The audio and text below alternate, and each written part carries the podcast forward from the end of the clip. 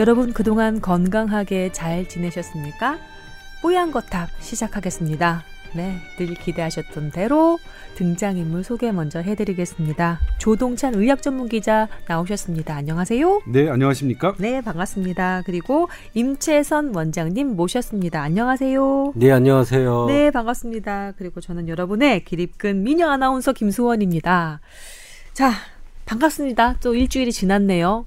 이렇게 이렇게 또 한 주 한 주 흘러서 하반기가 벌써 다 예, 이제 익숙해져 가고 있죠. 7월도 다 지나가고 8월입니다. 휴가철이죠. 휴가철입니다. 네, 차가 없어요 도시에. 예. 싱싱 달려옵니다. 예. 자 올해 비도 많고 건조하기도 했고 가뭄도 심했고 또그 뭐라고 그러죠? 폭염도 심할 거라고 하잖아요. 국지성 호우도 심했죠. 그러니까요. 예, 청주에. 예, 사, 여름에 삼박자를 아주 그냥 두루두루 예, 가고 있어요. 그럴 때일수록 여러분, 뽀얀 가족 여러분 건강 챙기셔야 됩니다. 임채선 원장님은 어떻게 지내셨나요? 저요. 음, 워낙에 뭐 하는 일이 많으시고 두루두루 바쁜 분인 거는 알고 있는데. 어, 요즘에 그 스마트폰 앱 있잖아요. 음. 음, 그런 의료 관련된 어플이 몇 개 있어요. 네네. 어, 새로운 회사들이 지금 대기업 포함해서 한 두개 회사가 만들고 있고 거의 만들어져서 음. 이제 시범 운행을 하게 되어 있는데 네. 거기 자문한다고 이제 두 회사를 이렇게 다 자문을 하고 왔어요. 오호, 네. 어, 근데 역시 잘 만든 곳은 돈을 벌게끔 잘 만들었더라고요. 음. 네. 중소기업에서 만든 것도 하나 있고, 네, 있고 대기업에 만든, 것도, 것도 있는데 있고, 네. 대기업 거는 진짜 돈을 벌기 위해서 만들어 놓는 것 느낌이 확 들었고요. 음. 어, 중소기업 만든 거는 어떤 국민의 편의성을 위주로 만들었 고, 음. 어, 그래서 어, 각 제가 자문한 부분은 의료법상 문제 문제 사항이 있는지, 음. 어, 그 다음에 어, 대중한테 적용했을 때 어떤 부분이 더 포커스가 돼야 되는 가중치 음. 어, 그런 포인트에 대해서 얘기를 하고 음. 네, 자문을 하고 왔습니다. 그 의료 관계 정보를 주는 그런 앱 과 관련해서는 하나 궁금한 게 그 일반 포털들 있잖아요. 네이버나 다음에서 의료관계 정보를 검색하는 것보다 훨씬 더 한층 뭐랄까 좀 걸러진 그런 정보를 제공해 줄 수 있는 거겠죠. 그런데 그런 거 걱정을 많이 하셨잖아요. 임 원장님도 그렇고 조 기자님도 그렇고 어떤가요? 역시나 네. 그 앞에 광고가 있는 병원들이 먼저 나온다는 게 음. 돈을 내고 광고를 하는 데가 먼저 나온다는 게 사실은 좋은 병원을 선택하는 데 있어서 어, 걸림돌이 되는 거죠. 음. 사실은 제가 만들고 싶은 앱은 뭐 명의 앱 뭐 이런 그렇죠. 거 있지 않죠? 아 그리고 그게 음. 의료 소비자들이 원하는 바죠. 원하는 바죠. 진짜 치료를 잘하는 병원이냐가 사실은 그럼요. 먼저가 돼야 되지만 네. 어뭐 경제학 논리상 음. 어 금전적인 부분이 왔다 가면서 광고가 많이 된 병원을 찾아가게 되는 이 두 가지의 중심을 사실은 버릴 수는 없는 부분이기 때문에 어허. 잘 찾아가야 되는 상황을 만들어내는 게 사실은 정부나 어, 관계자들이 해야 될 일이죠. 음, 그럼 어, 저임 원장님께서 도움 말씀 주신 그 앱 있잖아요. 그 앱은 다음이나 네이버에 비해서 의료 소비자 입장에서 조금 더 도움이 될 만하다고 생각하셔요? 사실 중소기업 앱이 더 환자들한테 도움이 되게끔 만들었어요. 아, 그래요? 음, 그렇지만 수익 모델이 안 되기 때문에 회사가 존속할 수 있을까라는 생각을 사실 했고요. 어, 이런, 네. 네. 사실 광고 유치 및 어떤 컨텐츠 부분에서 어, 병원 유치도 많이 했고 광고 부분도 많이 들어간 앱은 당연히 유지는 되겠죠. 음. 그런데 그 그것이 진짜 좋은 병원을 선택하는 기준이 될 것이냐. 음. 음, 그건 사실 한번 다시 되짚어 봐야 될 것 같습니다. 그렇군요. 제가 임 원장님이 의료보건계 전반에 여러 가지 발도 넓고 하시는 활동도 다양하잖아요. 그래서 우리 뽀얀거탑의 그 상담이나 토론 그 질을 높일 수 있을 것 같아서 제가 마치 가마우지를 풀어서 물고기를 낚는 그런 어부가 된 느낌이랄까요? 가마우지인 거예요, 제가? 네. 그런 느낌이 좀 듭니다. 조 기자님, 네. 뭐가 그렇게 바쁘세요? 뭐 찾아보고 계셨어요? 뭐 전 늘 찾아봐요. 음. 아니 그런 자세는 저희가 뭐 환영합니다만은 음, 어떻게 지내셨어요 일주일 동안? 일주일 동안 그냥 열심히 가마우지처럼 일하고 그랬어요. 음. 물어다가 고기를 네. 물어와라 이거. 삼키지 못하고. 일해라 にんげん 뭐 이런 거 아니겠어요? 네. 전 가마우지를 직접 뭐 옆에서 과음하셨어요? 네? 아니 조금 전에 제가 당 보충을 해서 음. 조금 전에 단 걸 좀 먹었더니 약간 sugar high 같은 게 좀 왔네요. 음. 아 슈가 하이가 얘기가 나왔으니까 잠깐 제 개인 민원 하나만 네. 들어주실 수 있나요? 제가 하나 건강 관련해서 예, 좀 궁금한 게 생겼는데요. 어, 커피는 못 마시고 제가 홍차나 녹차를 좋아하는데 그걸 아침에 마신 날에는 점심에 식욕이 뚝 떨어지는 거예요. 그리고 아 뭐랄까요 머릿속에서 어, 여러 가지 생각이 번개처럼 막 떠오르고 그리고 말도 빨라지고 기분도 살짝 좋아지는 것 같고 그런데 심장도 벌렁거리면서 동시에 손도 약간 떨리는 그런 느낌이 들어요. 이게 그 홍차나 녹차에 있는 카페인 때문인가요? 그렇죠. 어, 커피가 아니어도 홍차, 녹차 카페인이 있다는 사실은 알고 있었는데 어, 커피 카페인보다 좀 덜하다고 해서 그걸 마시는 거거든요. 보통은 뭐 한 반 정도 있다고 보시면 되는데 네네. 어떤 홍차에 따라서는 함량이 높은 홍차도 있어요. 음, 제가 사이즈가 좀 크게 먹긴 합니다. 아, 아니 뭐 용량이 많아지면 당연히 많아지겠죠. 네. 일반 커피 잔 정도에 먹는다고 하면 한 반 정도 돼 있지만 음. 홍차를 많이 폭풍 흡입을 하신다면 네. 네. 카페인 양이 일반 커피보다 많아지게 되는 거죠. 저 한 1리터 먹는 것 같아요. 어, 그럼 뭐 일반 커피보다 많을 것 같습니다. 하하. 네. 그렇군요.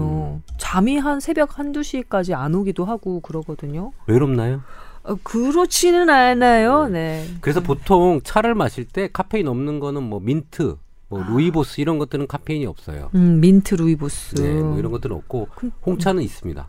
홍차, 녹차, 카페인도 카페인 약물 효과가 아주 저한테는 잘 나타나는 모양이네요. 음. 그런데 배는 왜 안 고파요? 배.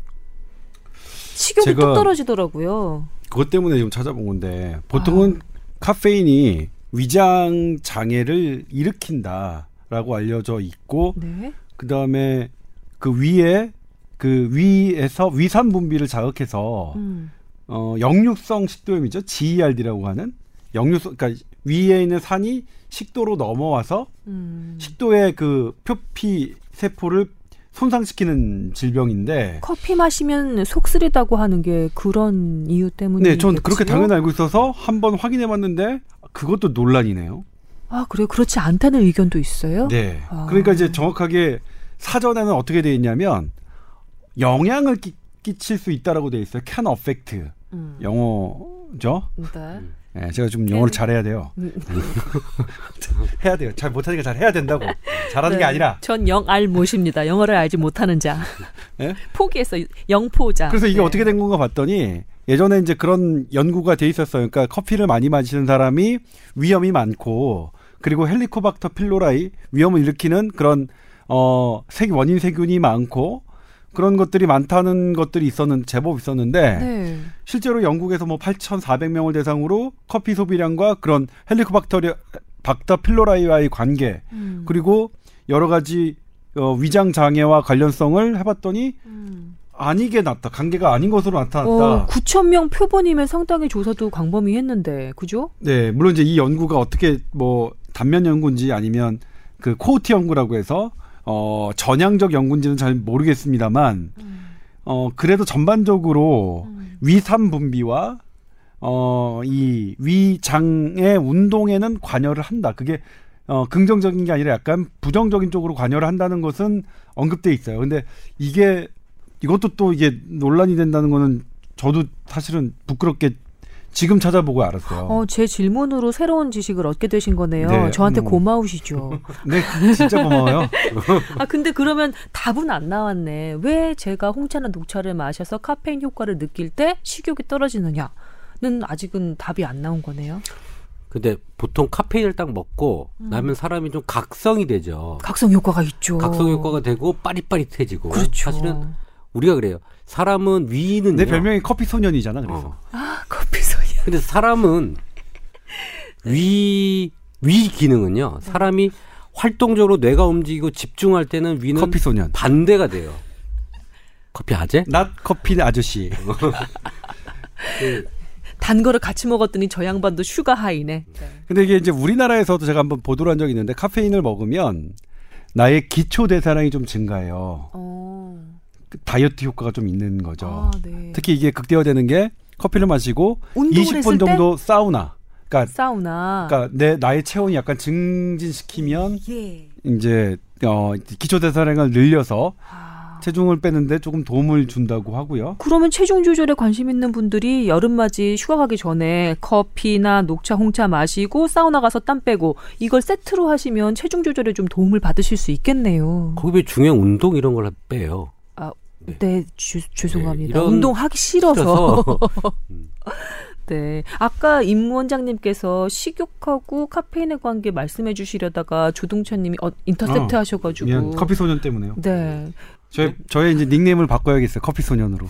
이거 어떡하면 좋아, 진짜. 근데 아까 네. 카페인 네. 먹으면 위기능이 멈춘다고 했잖아요. 사실은 카페인이 위기능을 멈추는다고 저는 생각은 안 하고요. 그러면요? 아까 얘기했지만 각성 작용이 될 때 우리가 뇌가 활성화되고 집중을 할 때는 사실은 위장, 그다음에 소장 같이 소화 기관은 멈춥니다. 어, 네. 사람이 좀 편안해지고 여유가 생기고 긴장도가 떨어질 때 위기능이 활성화되거든요. 어허. 그러니까 어, 카페인이 일차적으로 위를 멈추는 게 아니라 음. 내가 각성이 돼서 집중을 하기 때문에 위장 기능이 이차적으로 그냥 뇌 의 기능에 따라서 멈추는 거지 아. 카페인의 카페인은 위산 분비를 촉진하는 형태라고 저는 생각이 되는데 이제 그런 논란 때문에 아. 까 카페인이 위장 기능을 활발히 하느냐 뭐 많으냐 뭐 이런 것들에 대한 논란이 있을 것 같아요. 아 그렇군요. 아 떠올려 보니까 제가 그 홍차나 홍차를 과량 복용했던 그날 뒤에 방송 뭐 녹화 저기 녹음을 할 게 있어서 그 녹음 준비, 방송 준비를 하느라고 신경을 굉장히 많이 썼거든요. 아이디어도 많이 뽑아내야 되고 자료 조사도 해야 되고 그래서 그래서 식욕이 떨어졌을 수도 있겠네요. 홍차 때문이 아니라 아 그럴 수도 있겠구나. 그런 차, 그러니까 카페인이 들어가 있는 커피나 홍차나 뭐 이런 것들과 술과 합쳐지면 네. 이게 위 위염, 식도염을 증가시킨다는 대만 연구가 타이완이 대만 맞죠. 음. 타이완 연구가 최근에 나왔네요. 그러니까 카페인 플러스 술. 예. 어. 그러니까 이제 커피가 위장 장애를 일으킨다는 것은 전통적으로 그렇게 알고 있었는데 음. 그게 아니라는 관계가 없다는 연구 결과도 있고 음. 여전히 뭐 다른 물질들과 결합되면 역시 어 위염, 식도염을 일으킨다. 라는 것이 있네요. 예, 알겠습니다. 예, 카페인 관련한 이런저런 얘기 뭐 곁들여서 정보 차원에서 전해드렸다고 생각해 주시면 좋을 것 같고요. 자, 뽀얀 거탑 여러분과 함께 하고 있습니다. 아, 첫 번째 반, 절반 정도는 여러분의 건강 상담 해드리고 있고요. 나머지 절반은 의료계 이슈, 떠오르는 이슈 주제로 잡아서 이런저런 얘기해보는 그런 시간으로 꾸며드리고 있습니다. 아, 사연 소개해드릴게요. 32세 제 남편. 평소에 피로감이 많은데요.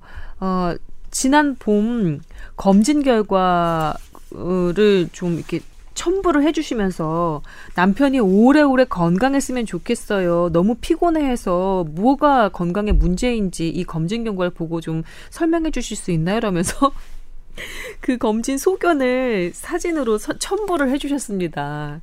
네. 이거 어떻게 소화를 해드려야 될까요? 이분의 사연을. 일단 여기에 네. 답이 많이 나와 있어요. 음. A형 간염 항체 없습니다. 예방 접종 맞으시고요. A형 간염 백신. 어, 그리고 저희가 있죠. 소변에서 케톤이라는 성분이 검출됐는데 이거는 어, 흔히 나타나는 소견 금식하거나 과로하거나 탈수가 있을 때 흔히 나타나는 증상이거든요. 술도 많이 먹어도 나옵니다. 저도 네. 그러니까 전날 술 많이 마시고 건강 검진을 받으면 소변에서 케톤이 검출됐어요. 음. 그런데 이제 이 경우는 이게 왜냐면 술을 마시면 몸에서 오히려 몸이 그 물이 빠져나가는 거거든요. 그래서 음. 이거 자체는 케톤 성분이 나와 있는 것도 그렇게 걱정하실 소견은 아닌 것 같고요. 혈액 검사상 총 빌루빈 상승 소견입니다. 그러니까 이게 간 쪽에 어떤 문제가 생겼을 때 증가하는 수치인데 이것 역시 탈수가 되어 있는 상태에서는 수치가 조금 증가할 수 있습니다. 음. 그런데 여기 건강검진 답변이 나왔듯이 어떤 뭐 계속 소화가 잘 안 되고 막 뭘 먹어도 막 메스껍고 이런 증상이 지속된다면 이거는 소화기 내과를 가시면 되는 거고요. 음. 그리고 대장 관련 인자 CEA 이거는 암 관련된 수치인데 아, 올라갔습니다. 네. 그래서 어, 보통 흡연 환자들이 좀 많이 올라가요. 음. 그래서 흡연하시지 않는다면 음. 대장 검사를 받아봐야 되는 상황이 근데 이분은 대장 내시경을 했으니까 네. 대장 용종 발견. 대장 용종 발견했죠. 그러니까 이 CEA 검사 혈액 검사는 그냥 무시하셔도 됩니다. 네, 네 됩니다. 이게 높을 때 대장 내시경을 받는 게 음. 적이니까 음. 대장 내시경 그러니까, 그러니까 CEA 수치 별 의미 없는 겁니다. 이분은. 음. 그리고 대장 내시경 검사에서 용종 발견했는데 당연히 용종 떼시고요. 그리고 만성 비특이 염증으로 확인됐으니까 걱정하실 필요 없고 다시 뭐 여기 나온 대로 1, 2년 후에 대장 내시경 받으시면 됩니다. 음. 그다음에 아, 폐CT 이렇게 결과 자세하게 해드릴 줄은 몰랐네. 폐결절이 소견입니다. 이거 뭐냐면 이 저설량 폐CT를 찍으신 건데 간유리.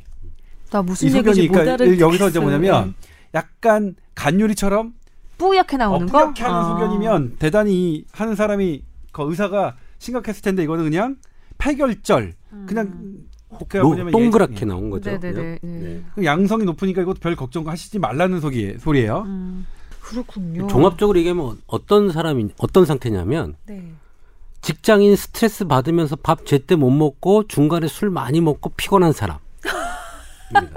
단칼에 정리가 되네요. 그러면서 A형 간염적 좀 안 받으신 분. 음, 음. A형 간염 항체 없으시니까 이거는 해주세요. 네, 이분의 그 부인 되시는 분이 사연을 보내주신 건데요.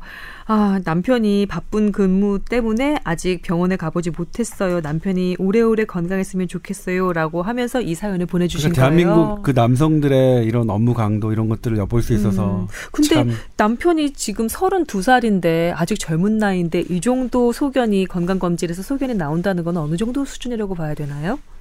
괜찮은 거예요? 뭐 아니면은 좀 너무 피곤 스트레스 정도가 좀 심한 건가요? 업종에 따라 틀린 것 같고요. 제가 볼 때 영업직들은 이렇게 이런 결과가 좀 많이 나오는 것 같습니다. 예, 술 많이 먹고 집에 와서 좀 쉬시고 예. 집밥 좀 드셨으면 좋겠습니다. 음.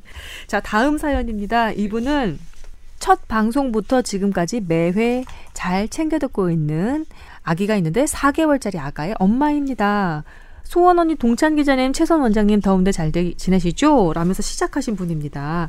이분은 아이가 아토피라고 해요. 근데 태열이라고만 생각해서 좀 넘기셨나 봅니다. 아니면 땀띠일 수도 있다. 이렇게 생각하신 모양이에요. 아토피, 태열, 땀띠.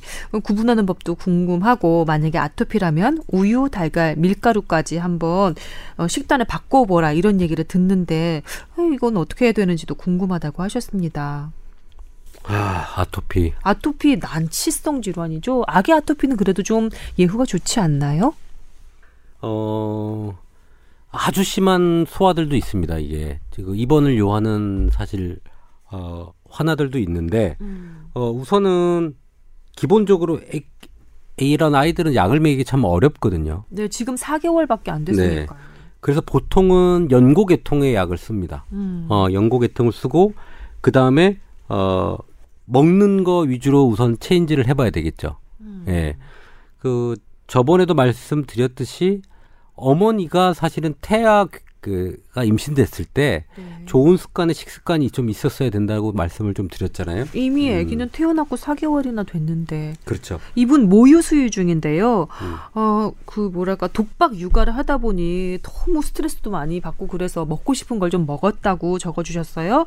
밀가루, 인스턴트, 삼겹살 뭐 이런 거 다 드셨다고 혹시나 그래서 아기가 피부가 더 나빠진 아니에요. 게 아닌가? 아닐 거예요. 어, 전혀 아니에요? 네, 그냥 그렇다 하더라도 이건 뭐 엄마 마음에 걱정이 되니까 엄마가, 물어보신 건데요. 아, 괜찮아 이건 진짜 이건 괜찮아요. 그 절대로 본인이 스트레스 받은 걸 받아서 먹은 우유, 계란, 밀가루, 인스턴트, 과자, 삼겹살 아닐 겁니다. 아닐 겁니다. 아닐 거라고 생각하세요. 저는 만약에 아기가 지금 치료가 안 된다면 어머니 먹는 식단도 충분히 바꿔야 된다고 생각을 합니다. 어, 또 의견이 네, 좀 갈리시네요. 좀, 네. 어. 뭐 그거 인과관계를 떠나서 어. 어머니 몸 상태가 좋아야 좋은 무효가 만들어지지 않겠어요, 성분이? 근데 네. 이게 그렇게 마, 몸에 나쁘다고 할 수만은 없잖아요. 계란, 밀가루, 삼겹살 이런 게 몸에 나쁜가요? 제가 업종에 이쪽 업종에 조금 관심을 갖고 있습니다. 제가 어 K사와 함께 K사에서 하고 있는 모유 분석 시스템을 지금 보고 있거든요. 어머나. 네. 그러니까 어머니가 딱 모유 시작을 할 때 모유 분석을 합니다. 어, 왜냐하면 거기에 있는 단백질과 네. 그다음에 이뮤노글로블린이라고 하는 면역 체계 물질부터 네. 그다음에 전해질부터 단백질, 탄수화물 그런 비율들을 정확하게 좀 그 데이터를 보고 있는데 음. 어떤 산모들은 상당히 부족한 부분이 많아요. 예. 편차가 상당히 심합니다. 그래요? 네, 그래서 이 모유가 상당히 조금 중요하다라고 저는 지금 요즘 새로 깨우쳐가고 있는 상태라서 그렇군요. 어머니가 먹는 음식이 중요하고 음. 모유가 중요하다고 저는 생각이 지금 사실 강하게 아. 되고 있습니다. 물론 그럴 가능성이 전혀 예. 없는 건 아니지만 그렇게 이렇게 어머님이 드셨던 이것 이것이 수많은 아직까지 원인을 다 모르는 수많은 아토피의 원인 중에 어머니로 몰아가는 건 저는 이건 너무 좀 어머니한테 가혹하다는 생각이 좀 들어요. 음. 그리고 뭐냐면 아토피는 저희 아기도 아토피를 진단받고 계속 병원을 치료받았는데 음. 대부분의 아이들이 잘 되게 잘 낫습니다. 음. 되게 잘 낫고 여기도 물론 병원에서 6개월까지는 그냥 태열일 수도 있으니까 그냥 보고 넘기시라 뭐 이렇게 얘기도 듣는 그리고 하나가 주의할 게 애들이 이제 긁으면 그 시원하잖아요. 긁는 동안은 시원하죠. 그것에 중독이 돼서 계속 긁게 돼요. 그 긁는 현상이 아토피의 가려움증을 더 가속화시키거든요. 그래서 그러면 이제 아토피로 유발됐던 피부 염증이 긁어서 더 염증이 저기 돼요. 그러니까 긁지 않게 하는 게 되게 중요해요. 그때 간지러운데 가려운데 어떻게 안 긁어요? 네, 그러니까 저도 우리 애한테 손가락 양말을 이렇게 끼우게 했어요. 그게 더 가혹하다. 참게 만드는 거. 그렇지 않아요? 간지러운데 참을 수 있겠어요? 그렇게, 어른도 못 참잖아요. 저희 선생님이 그렇게 하라고 하셨어 그렇게 한 건데 아니 근데 그게 맞아요. 근데 뭐냐면 긁지 않게 하는 게 아토피는 긁지 않게 하는 게 더 중요함. 진짜 정말 중요합니다. 그러니까 음. 가려우면 아이들이 먹는 그 가려움 덜하게 하는 약이 있는데 그 네. 그 용량 조절은 그 수학과 선생님이 하셔야겠죠 그거. 음. 그래서 그리고 대개는 뭐 나으니까 물론 심각한 그런 것도 있긴 하지만 임 원장이 얘기했던 얘기했듯이 이제 병원에 입원해야 해서 치료받아야 되는 케이스도 있지만 너무 걱정 안 하셨으면 좋겠어요. 저는 이런 게 살짝 불만인 게요. 이렇게 의료 현장에 계신 전문가들, 임 원장님도 그렇고 조 기자님도 그렇고 너무 위험하고 아주 심대한 상황을 많이 아시다 보니까 이런 식으로 아토피라든지 이런 난치 난 잘안 안, 안 낫긴 하지만 생명에는 지장이 없는 질환에 대해서 괜찮고요. 좀 지나면 나으시고요. 이렇게 말씀을 해 주실 때 너무 아 뭐랄까 음. 좀 서운하달까 그런 생각이 들어요. 미꾸라지? 아니 근데 저는 어떻게 미꾸라지라니. 그러니까 저는 개인적으로 희망 의사가 희망을 주지 않으면 음. 그거는 의사의 가장 기본적인 그 뭐 첫 단계가 안 맞는다고 생각하거든요. 음. 그러니까 이거 의사들 사이에서 사실 상당히 디베이트를 했던 주제입니다. 음. 저는 그 토론에서 그러니까 네. 대부분의 선생님들은 있는 그대로 그러니까 서양은 그래요. 서양 의사들이 객관적으로 있는 사실 환자 그러니까 환자가 어 만약 암에 걸렸다면 가족에게 알리는 게 아니라 환자에게 알려라. 근데 우리나라 아직도 그건 잘 안 되고 있죠. 그리고 어떤 보호자들은 왜 그걸 우리 어머니한테 아버지한테 얘기해가지고 충격받게 하느냐. 음. 근데 예전에 좀, 좀 제가 의과대학 다니서 배울 때만 하더라도 서양 것이 무조건 맞다고 생각했어요. 음. 어, 근데 우리나라에서 막상 적용해 보니 실제로 본인들이 모르기를 바라는 분들도 되게 많아요. 내가 알지 않았으면 좋겠다. 왜 그걸 내가 죽는다는 걸 3개월 있다 죽는 걸 왜 나한테 얘기하느냐. 아, 아. 저도 개인적으로 겪어보니까 선생님들은 희망을 줘야 되는 게 맞는 것 같고. 그러니까 음. 이 4개월 된 아토피를 앓고 있는 아이에게 이거 되게 심각하고 뭐 그러니까 안 나올 수도 있고 병원에 입원할 수도 있습니다. 물론 그럴 가능성이 있죠. 근데 대부분은 나, 나았거든요. 음. 큰 적이 없이. 음. 그러면 그런 얘기를 해주는 게 저는 맞, 맞다고 생각해요. 제가 어머니한테 뭔가를 몰아간 게 아니고요. 제가 음. 희망을 뺏은 건 아니에요. 그 희망이라는 거는 뭔가의 근거가 있어야 조금 더 선명하잖아요. 네. 아까 얘기한 대로 어 할 수 있는 거, 그나마 할 수 있는 걸 교정불 할 수 있는 팁을 어머니 식단이라도 조절해라라고 얘기를 한 거지. 아까 얘기한 대로 원인은 여러 가지지만 네. 그 중에 할 수 있는 게 없잖아요. 그러니까 어머니가 할 수 있는 일을 제가 얘기를 해드린 거예요. 희망을 네. 뺏은 것도 아니고요. 몰아간 것도 아닙니다. 들어, 아니, 들으셨겠지만 일단 애 아기의 음. 세제 제가 이제 저희 아이를 데리고 왔을 때 그 선생님께서 해주신 말씀입니다. 애 모든 빨래 세제 넣지 마시고 그냥 물빨래만 하세요. 세탁기 돌리면서 그 다음에 비누 같은 거 일단 쓰지 말아, 말아보세요. 그냥 물로만 그냥 시켜보세요. 그렇게 했어요. 그렇게 한 6개월 하니까 정말로 더 좋아졌거든요. 저희 집안이 음, 천식, 비염, 아토피, 이 알러지 질환, 행진, 열차, 에 모두 다 이게 소, 통용이 되는 그런 집안이거든요. 유, 유전적으로 그런가 봐요. 그래서 조카들도 그렇고 아토피 환자들이 많았습니다. 근데 그 일단 보습 중요하다고 하잖아요. 보습제 많이 발라놓고 간지럽다고 하면은 긁는 거 대신 보습제를 한 번 더 발라주는 거예요. 어, 그래서 좀 그 가려움의 에, 그 기간을 살짝 넘길 수 있도록 속아 넘길 수 있도록 그리고 최근에 제가 그 저희 12시 뉴스에서 지, 그 보도한 건데요.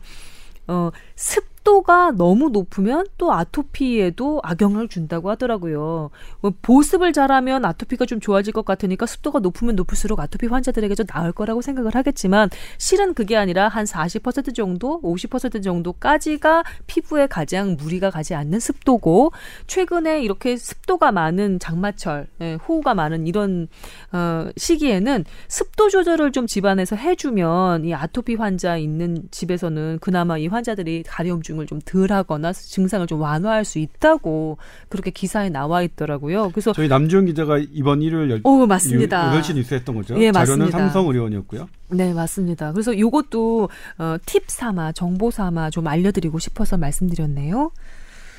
그렇군요. 어, 아토피가 아닐 가능성이 저는 더 많다고 생각을 한 태열이나. 땀띠? 네, 네, 네, 네. 알겠습니다. 아, 근데 이제 보니까 원래 태열하고 땀띠가 나타나는 거는 이제 그 접, 사진을 보니까 접힌 부분은 음. 그럴 수 있는데 얼굴에 얼굴, 얼굴은 어. 사실은 그 땀띠나 이런 게 잘 나는 부분은 아니거든요. 그래서 태열, 태열이 얼굴에 아 많이 물론 나타나죠. 그럴 수 있으니까. 근데 아무튼 시간을 여유 여유 있게 그러니까 애기가 조금 가렵고 속상하지만 음. 저는 뭐냐면 어머니가 아 이거 전부 다 내 탓이려니 하는 마음을 안 가지셨으면 좋겠어요. 전 음. 그리고 이제 말씀해 주셨는데 독박 육아라는 표현을 하셨거든요. 나름대로 육아 아기 케어하는데 스트레스를 받고 계신 거예요. 그렇죠. 예, 그러니까 조금 더 마음을 여유 있게 그리고 힘들 때는 남한테 좀 도움을 좀 구하면서 이렇게 좀 지내셨으면 좋겠네요. 엄마 스트레스 받아봤자 애한테 좋을 게 하나도 없습니다. 그렇죠. 네. 예.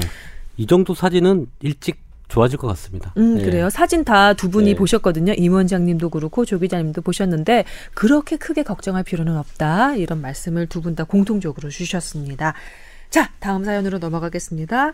이분은 고시 준비하는 수험생인데요. 라고 사연 시작해 주신 분입니다.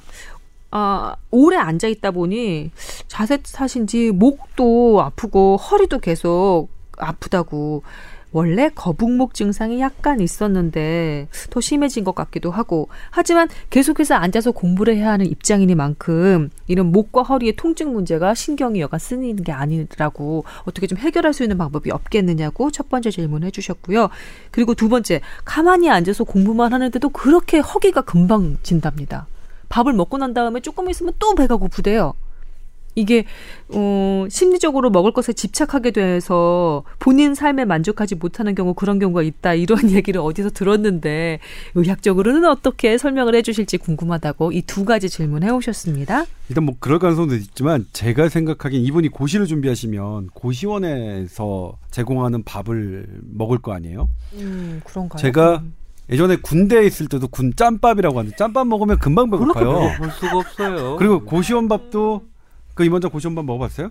저는 뭐 고시를 해본 적이 없으니. 저는 먹어봤어요. 고시원에 어, 그래요? 고시를 본 건 아니지만 음. 그냥 뭐 독서실 대신에 고시원을 했는데 다닌 적이 있었는데 한 2주 정도 밥이 이게 엄청난 밥 양이에요. 고봉밥.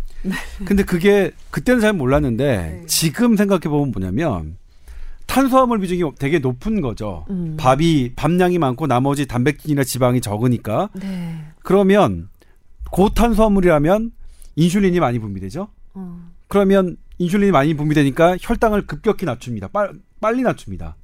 그러니까 배고픈 시간이 더 많아진 거죠. 이걸 이제 정확하게 얘기하면 glycemic index, 당 부하 지- 로, 뭐 로딩 지수 음. 이건데 이 당 부하가 높은 음식은 음. 내가 딱 와서 나의 혈중 농도를 빨리 올려서 배고픔을 빨리 해소시켜 주지만 이게 올라갈수록 이거 우리 몸은 혈당을 낮춰야 되잖아요. 인슐린 양이 훨씬 많이 분비돼요. 음. 그래서 이걸 급격하게 급격하게 낮춰. 내려서 어. 그러니까 glycemic load라고 합니다. 당 부하 뭐 음. 이렇게 우리 말로는 이렇게 해야 될까요? 이게 높으면 그러니까 한 끼에 우리가 보통은 두 번 정도 배고파야 되는 걸 이- 이분들은 세 번 네 차례 정도 거- 아. 그 배고픔을 느끼거든요. 아. 그게 아닌가 한번 생각해 보셨으면 좋겠어요. 그렇군요. 우리 몸의 혈당 수치가 움직일 때는 천천히 올라갔다 천천히 낮춰지는 게 더 좋잖아요. 그런데 어, 아마도 이 식사를 하실 때 혈당이 급격하게 출렁이도록 그렇게 고그 뭐랄까 이게 무슨 당이라고 하던데 이렇게 백미, 설탕 이런 거 많이 들어간 네, 그 식사를 설탕이 제일 안 좋고요. 음, 그런 음식을 드시나 쌀밥 보네요. 같은 경우에 지난번에 몇 번 얘기 드렸지만 쌀밥이 비중을 그러니까 쌀밥이 아니 쌀밥이 비중이 높을 때는 쌀밥이 범인이었는데 지금 보니까 쌀밥이 범인이 아니라 설탕이 범인입니다. 음, 그러니까 음. 밥을 안 먹는 사람들이 막 케이크, 케이크 먹고 네네. 케이크는 뭐 좋은 것도 있어요. 맛이 설탕이 들어있는 뭐, 뭐 이렇게 먹고 막 이런 것 때문에 더 문제가 되는 거니까 네네. 이분이 다른 간식이 없다면 나의 그 식단에 음. 단백질과 지방 성분이 적지 않은지 다시 한번 보셨으면 좋겠어요. 단백질, 지방, 뭐 무기질이나 비타민 같은 것도 겸사겸사 챙기면 더 좋으실 것 같고요. 틀림없이 이분께서 공부 이제 하실 때 주전부리 간식 같은 걸로 단 거를 많이 찾으실 것 같아요. 설탕, 빵, 과자 뭐 이런 것들 모두 다 혈당을 출렁이게 하는데 악영향을 주는 그런 식단들이죠. 어, 그러면 뭐가 좋을까? 호두.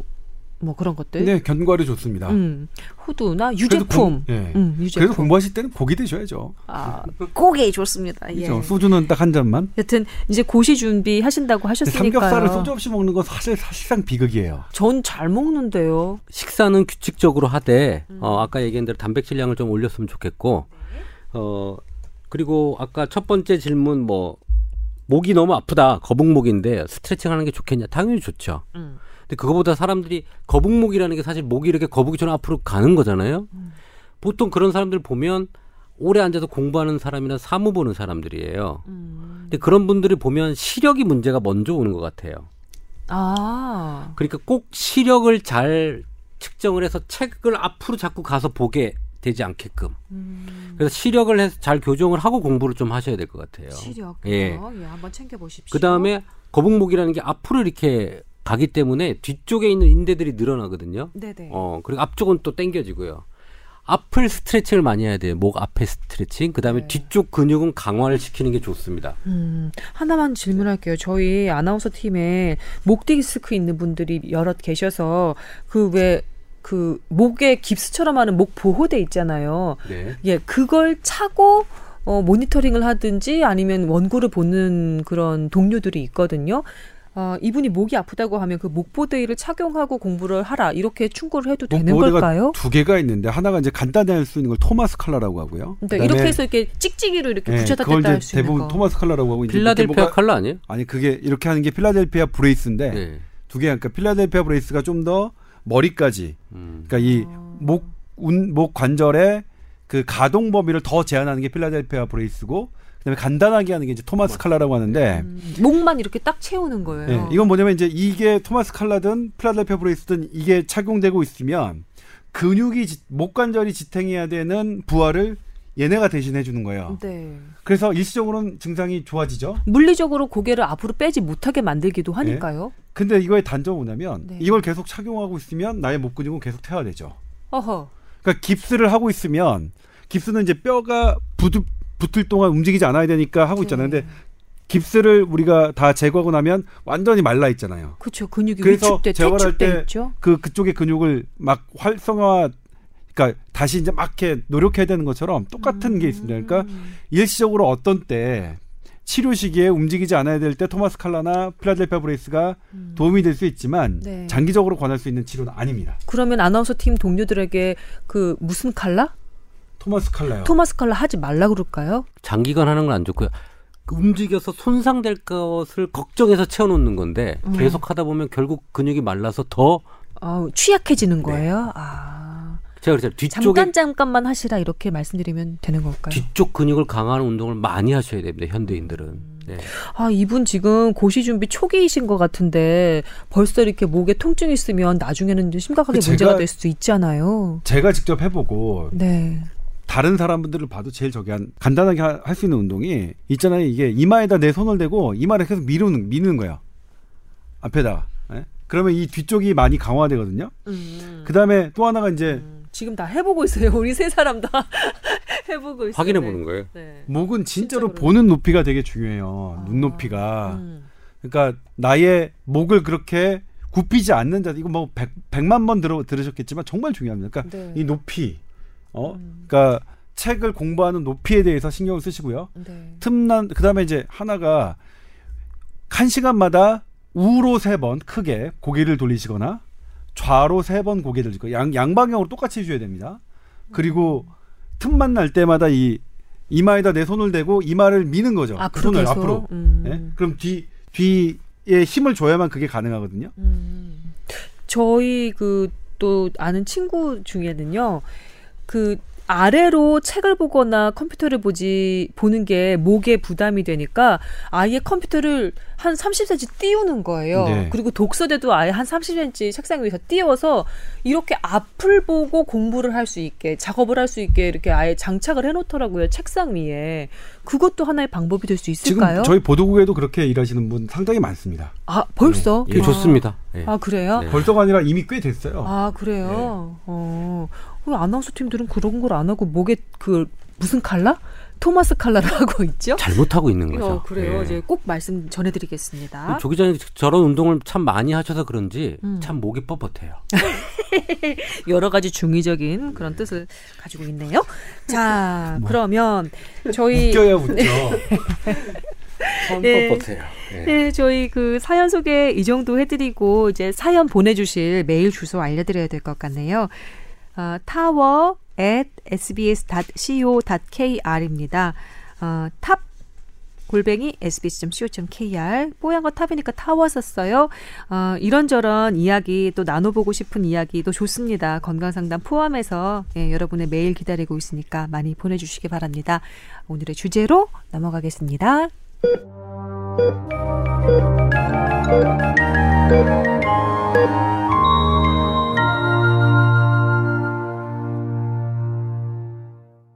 네, 오늘의 주제는 의료 인력 부족. 그 중에서도 간호사 인력의 부족입니다. 발제자는 조동찬 기자입니다. 네, 제가 일단 뭐 간호사 선생님들의 인력 부족 문제를 들고 나왔는데 사실 그 얘기를 하고 싶은 게 아니라 사실은 다른 주제가 있어요. 근데 그거는 음, 한 말씀을 드리면서 차차 진행하기로 했, 하겠습니다. 네. 우리나라의 어, 인구 10만 명당 간호사 활동하고 있는 간호사 선생님의 수는 OECD 34개 국가 가운데 29위입니다. 음, 대단히 부족한 편이죠. 하위권의 랭크가 되네요. 어, 간호조무사랑 간 RN과 AN을 다 포함한 건가요? 아니요. 간호사만 간호사, 예. 간호사만. 간호사만. 네. 네. 그래서 뭐 임원장도 실제로 겪는 문제긴 하지만 간호사 선생님을 구하는 게 상당히 어, 렵습니다 음, 그래요. 예. 근데 그러면 아 그럼 간호대학을 더 늘려서 면허를 많이 주면 될 거 아니냐 이렇게 할 생각하기 쉽지만 우리나라 지금 간호 면허를 딴 분들의 절반이 활동을 하고 계시지 않습니다. 그래요? 현장에서 인력으로 예, 네. 카운트가 안 되나요? 간호사라는 어, 전문 면허가 대부분 적절하게 활용되고 있지 않다는 거죠. 어허. 근데 거기에는 이제 여러 가지 그러니까 간호사 선생님들의 어려움, 어려운 처우가 깔려 있기 때문에 그런 현상이 나타나는 거, 거겠고 네. 거기서 가장 큰 문제는 삼교대인것 같아요. 음. 물론 뭐 봉급 있다, 뭐 있다, 뭐 있다 하지만 어 제가 보기에는 음. 3교대 근무를 적절하게 해결하지 않고서는 음. 간호사 처우가 확실히 개선되는 일은 조금 어렵지 않나 생각이 들고요. 음. 근데 제가 이제 왜 이런 간호사 선생님들의 얘기를 지금 꺼냈냐면 네. 제가 지난주에 이제 보도를 한 바가 있는데 우리나라에 제가 생각하기에 대단히 좋은 건강 사업이 진행되고 있더라고요. 그게 뭐냐면 간호사 선생님이 보건소에 속해서 어, 동 주민들을 찾아가는 거예요. 어떤 사람이냐? 스스로는 형편이 어렵든 아니면 움직임이 어렵든 스스로는 병원에 잘 갈 수 없는 사람들. 그게 2007년부터 시작됐습니다. 2007년부터 시작됐으니까 지금 2017년이면 한 10년째 접어드는 거죠. 어, 10년째 그래서 이분들, 이분들이 어, 어렵게 찾아내서 건강 서비스를 하는 분들이 몇 명이나 되나 봤더니 100만 명입니다, 벌써. 그러니까 우리나라에서 형편이 어려워서 병원 병원이 서비스를 받지 못하는 분이 어 100만 명이라는 거예요. 물론 이것도 다 찾은 숫자는 아니죠. 음. 근데 어떤 점에서 저는 의미가 있었냐면 보건소를 비롯한 공공병원 있죠. 우리 진주 의료원 사태에서도 나타났지만 보건소가 옛날에는 있기만 해도 그냥 공공성이 답보가 됐어요. 음. 그냥 병원이 되게 드물었으니까 병원 없는 데 가서 보건소 가면 그냥 일반 진료를 받았죠. 그런데 지금은 병원과 의원이 대단히 많은 상태에서 일반 병원, 일반 의원과 똑같은 보건소, 똑같은 공공병원은 사실 지금 우리가 정말로 필요 있을까 하는 문제가 제기되고 있는데 보건소가 기존에 주변에 있는 의원과 똑같은 일을 하면서 경쟁하는 게 아니라 음. 새롭게 찾아가는 것 이것은 대단히 우리나라 우리나라 공공보료 의료의 한 방향을 제시했다는 점에서 음. 상당히 의미를 뒀고요. 음, 의료 서비스 접근이 좀 어려운 의료 취약계층을 직접 찾아가는데 그런 사업에 지금 간호사들이 에, 뭐 활용이 된다고 하면 좀 표현이 그런가요? 그런 일을 그런 그런, 그런 일을 사업이 지금 추진이 된다고 하는 얘기시죠. 네. 그리고 실제로 이분들의 성과가 얼마나 되느냐 해서 그 중앙대병원의 그 장승남 교수님께서 연구를 했는데 이 방문 건강 사업의 관리를 받으시는 그 취약계층의 노인들은 음. 그렇지 않은 분들보다 그 허약함이라고 하거든요. 노인들의 허약함은 여러 가지 심리 그다음에 관절, 질병 이런 것들로부터 내가 얼마나 잘 활동을 할 수 있느냐 없느냐. 그러니까 허약성, 건강 정도인데 이게 한 48% 정도 더 증가됐고요.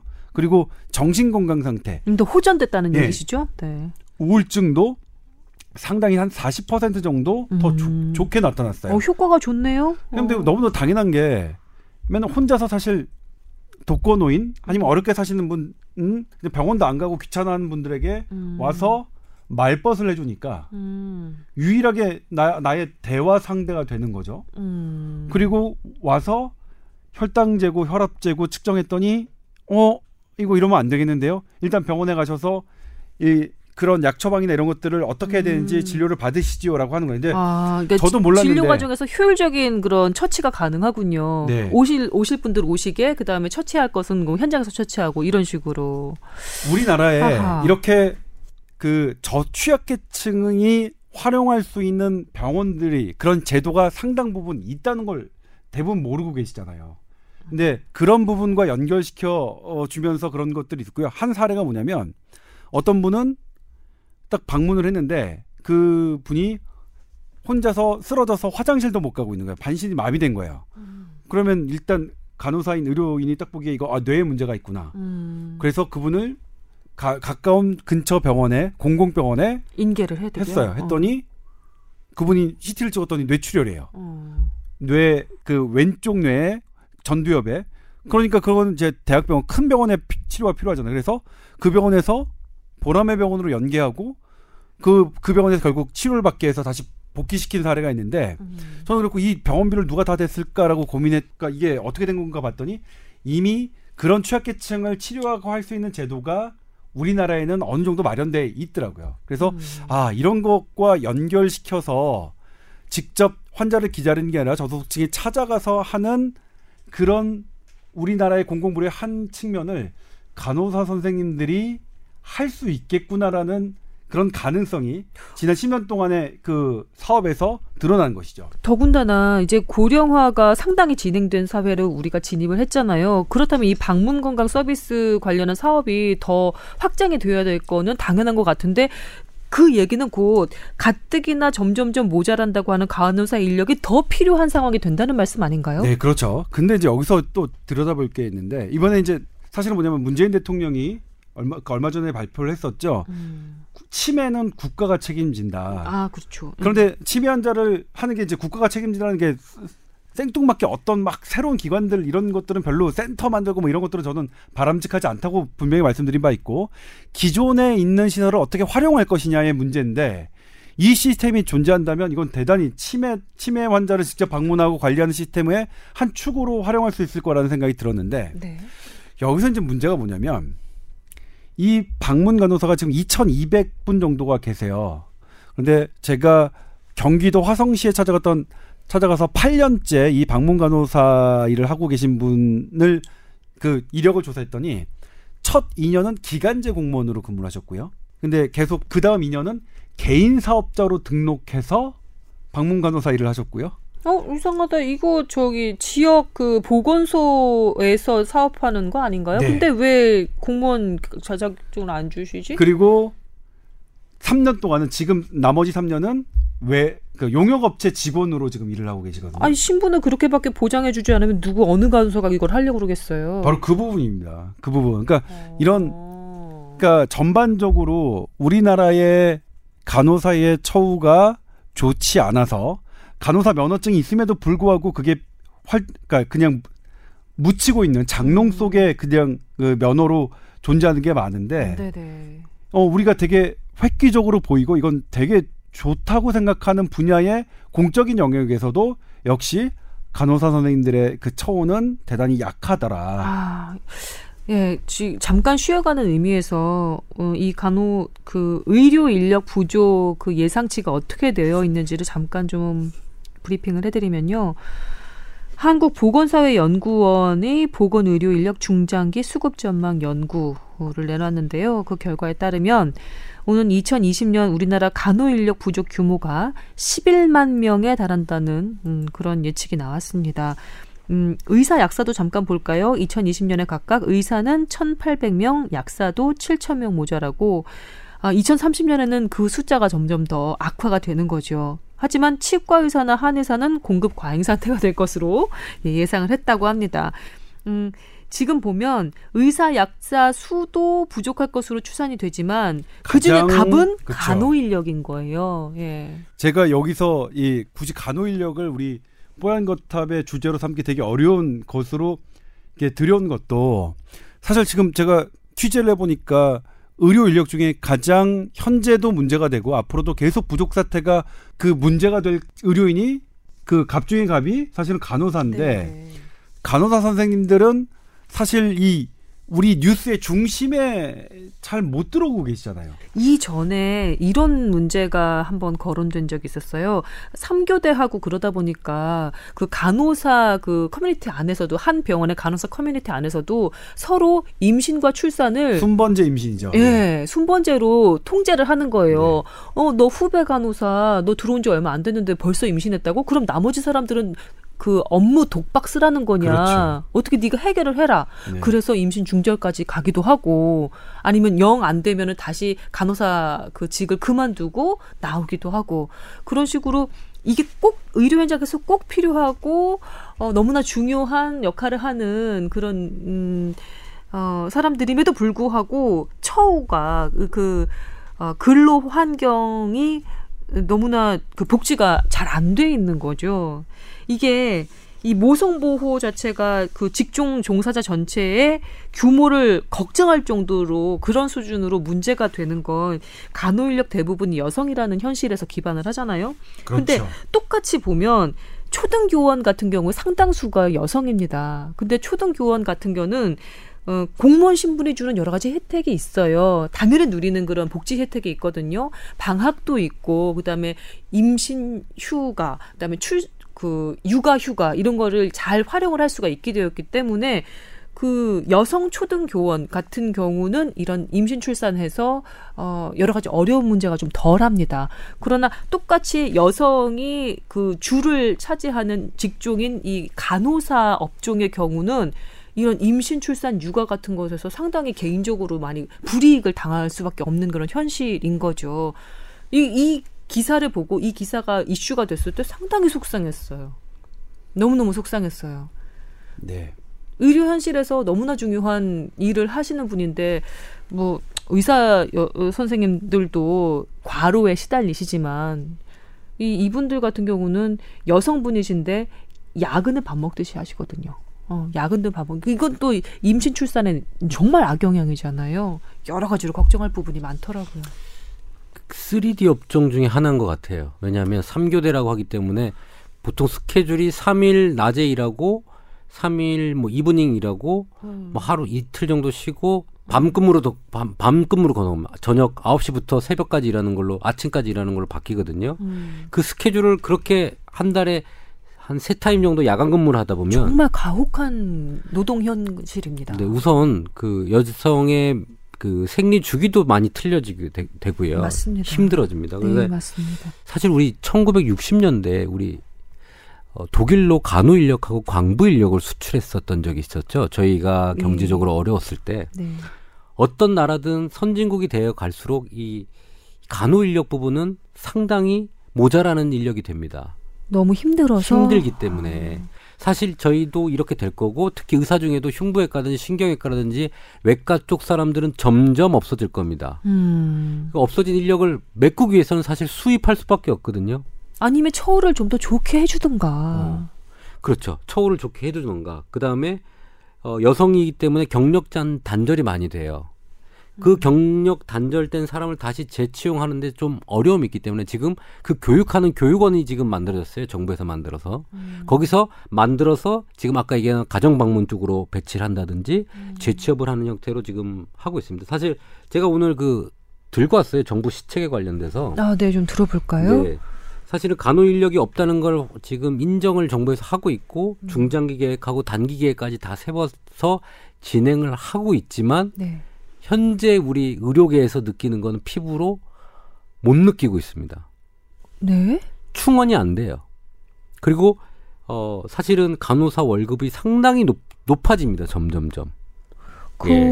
그럼에도 불구하고 실제적으로 간호사들에게 조사한 바로는 임금 수준 만족도가 37.5%에 불과했는데요. 음, 그 지방하고 좀 서울은 차이 차이가 있겠지만 아, 그래요? 어, 그 임금이 임금? 음. 어 계속 올라가는 상태가 될 겁니다.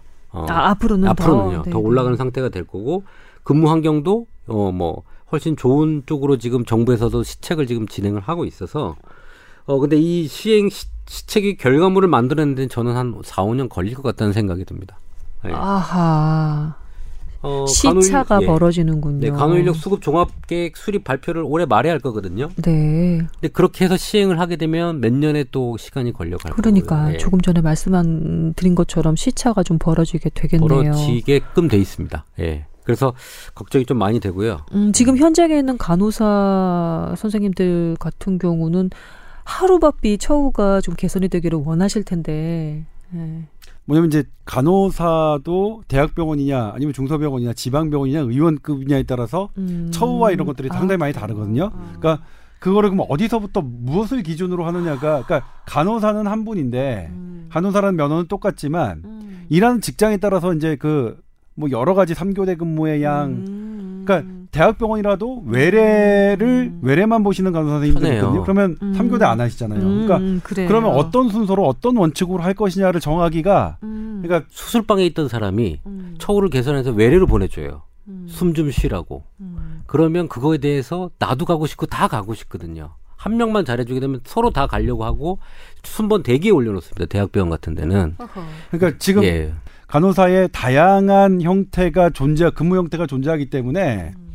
어떤 한 부분을 형태로 딱그 처우를 개선하게 되면 다른 부분에서의 공평성을 찾기가 상당히 어렵다는 그래서 사실상 해결하기가 쉽진 않은 영역이긴 하지만 근데 우리가 더 방치해서는 안 될 만한 그런 상황까지 지금 왔고 음. 게다가 우리의 고령화 시대에서 간호사의 역할은 점점 더 그 중요도가 커진다는 그런 부분 때문에 우리가 좀 더 들여다보고 이 문제를 해결할 그런 자세가 필요하지 않나 이런 겁니다. 그러니까 중환자실, 수술방 이런 데는 상당히 강도가 셉니다. 음. 같은 삼교대 간호사라도. 음. 근데 이제 그런 사람들한테 어떤 처우를 개선을 해줬어요. 어려운 분들.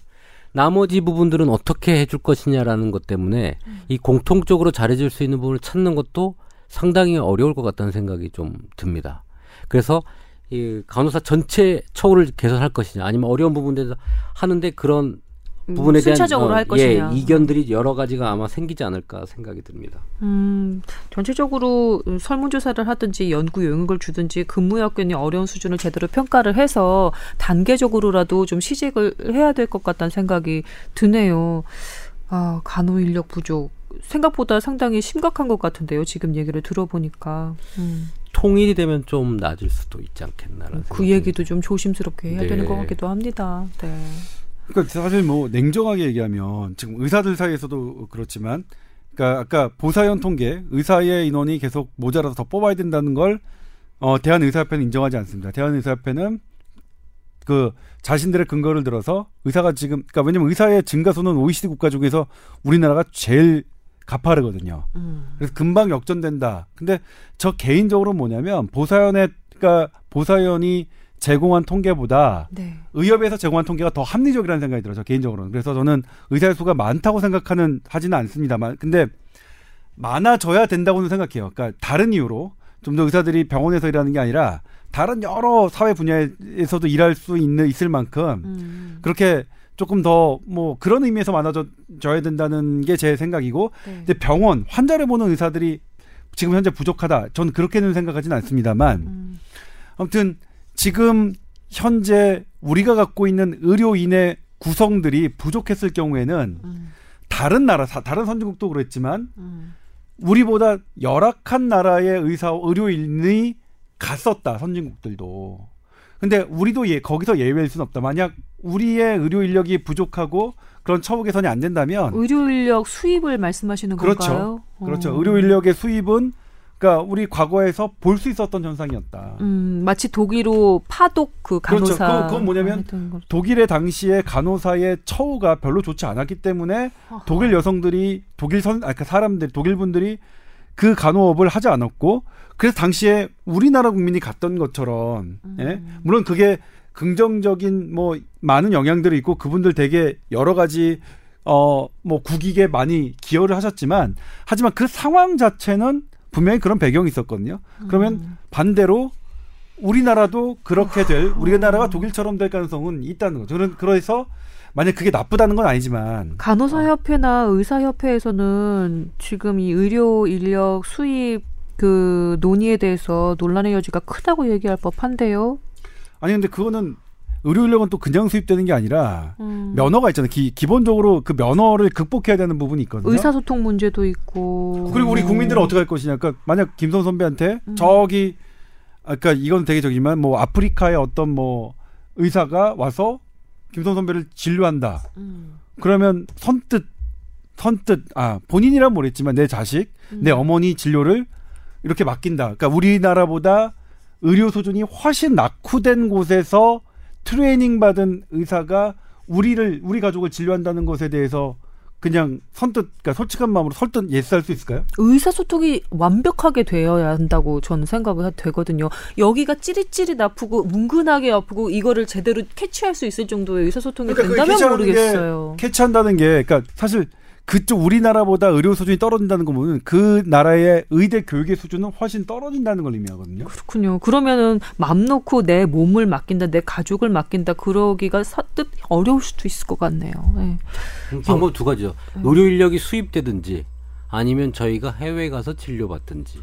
아. 지금 베트남 동남아 쪽에는요 인력이 없기 때문에 근데 왜 꼭 나가서 그러... 진료를 받습니다. 왜 꼭 그렇게만 생각을 하시죠? 앞으로 그 우리 안에서 어떻게든 뭐 처우를 개선하고 뭐 일자리를 나누고 이렇게 해서 해결할 생각을 먼저 해야 되는 거 아닐까요? 일단 의, 의료 인력을 수입하든지 아니면 바깥에 나가서 진료를 받으라. 이거는 사실 좀 야멸찬 얘기 같은데. 그러니까 그게 그게 아니라 바라는 게 아니죠. 바라는 게, 바라는 게 아닌데 그렇게 될 그런 현상들이 거죠. 지금 벌어지고 있거든요. 걱정이 되신다는 네. 얘기인 거잖아요. 그러니까 브라질 같은 경우에 남미 특정 나라를 얘기해서 좀 하지만 어. 남미 같은 경우에는 이 그런 것들이 완전히 열악하죠.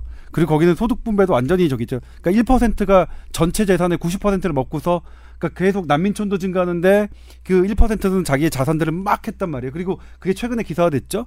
그 브라질의 부자, 부자들 어디서 들려받는지 아십니까? 미국으로 미국이에요. 가겠죠. 네. 그러니까 그런 현상이 그런 현상이 어 그러니까 그런 현상이 되는 게 바람직하다는 게 아니라 그런 현상이 생길 수 그리고 뭐냐면 결국 뭐냐면 거기도 브라질 의사 있고요. 뭐 여기 있어요.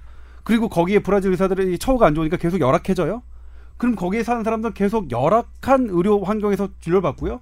거기서 잘 사는 사람들만 나가서 받는 거예요. 예전에 솔직히 말씀드리면 우리 80년대 90년대 우리 재벌 총수들 어디 가서 진료 받았죠? 원정 출산 다 했죠? 일본, 네. 미국? 일본, 미국 가서 치료 받았잖아요. 근데 우리나라가 많이 향상돼서 제가 지금 계속 말씀드리지만 우리나라 위암, 대장암, 특히 대장암은 서양에서 출발한 암인데도 우리나라의 치료 성적이 세계 1위입니다.